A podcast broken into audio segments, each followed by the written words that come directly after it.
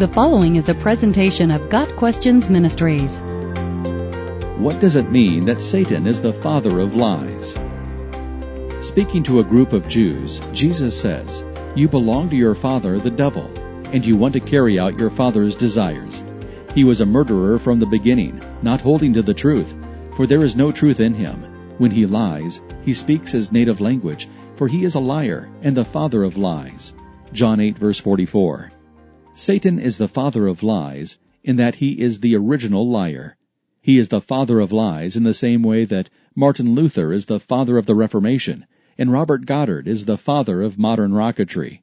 Satan told the first lie in recorded history to Eve in the Garden of Eden.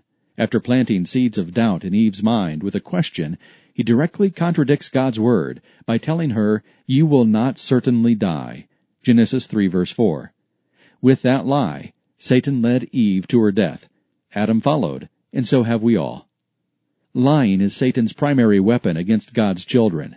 He uses the tactic of deceit to separate people from their heavenly Father. Some of his more common lies are, "There is no God," "God doesn't care about you," "The Bible cannot be trusted," and "Your good works will get you into heaven." The Apostle Paul tells us that Satan masquerades as an angel of light, Second Corinthians eleven verse fourteen, so that what he says and does sounds good and seems reasonable, but it is nothing more than a false appearance. Many of Satan's lies tend to perpetuate themselves. This is what happened when Eve convinced Adam to also believe the devil's lie. Today, Satan still uses people to spread his lies for him. Often he uses charismatic but foolish people to further his falsehoods, as in the case of false religions and cults.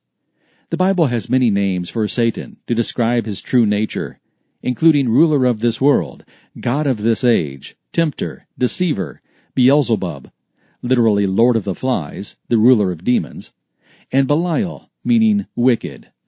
Satan has told more lies to more people and even angels than any being ever created. His success depends on people believing his lies. He has used everything from little white lies to huge, pants-on-fire whoppers to deceive folks. Adolf Hitler, a man who learned how to lie effectively, once said, "If you tell a big enough lie and tell it frequently enough, it will be believed." Whether a lie is small or large is not really the issue. Lies are of the devil. If you've lied even once, then, unless you repent, you will not enter heaven.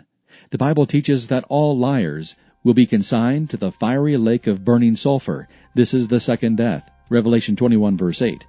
Proverbs nineteen verse nine also teaches that anyone who lies will be punished. Avoid this fate by obeying Mark one verse fifteen. Repent and believe in the gospel. Jesus is the truth, and he will never deceive you. Those who come to Jesus in faith will find that you will know the truth, and the truth will set you free. John eight verse thirty-two. God Questions Ministry seeks to glorify the Lord Jesus Christ by providing biblical answers to today's questions. Online at got questions dot org.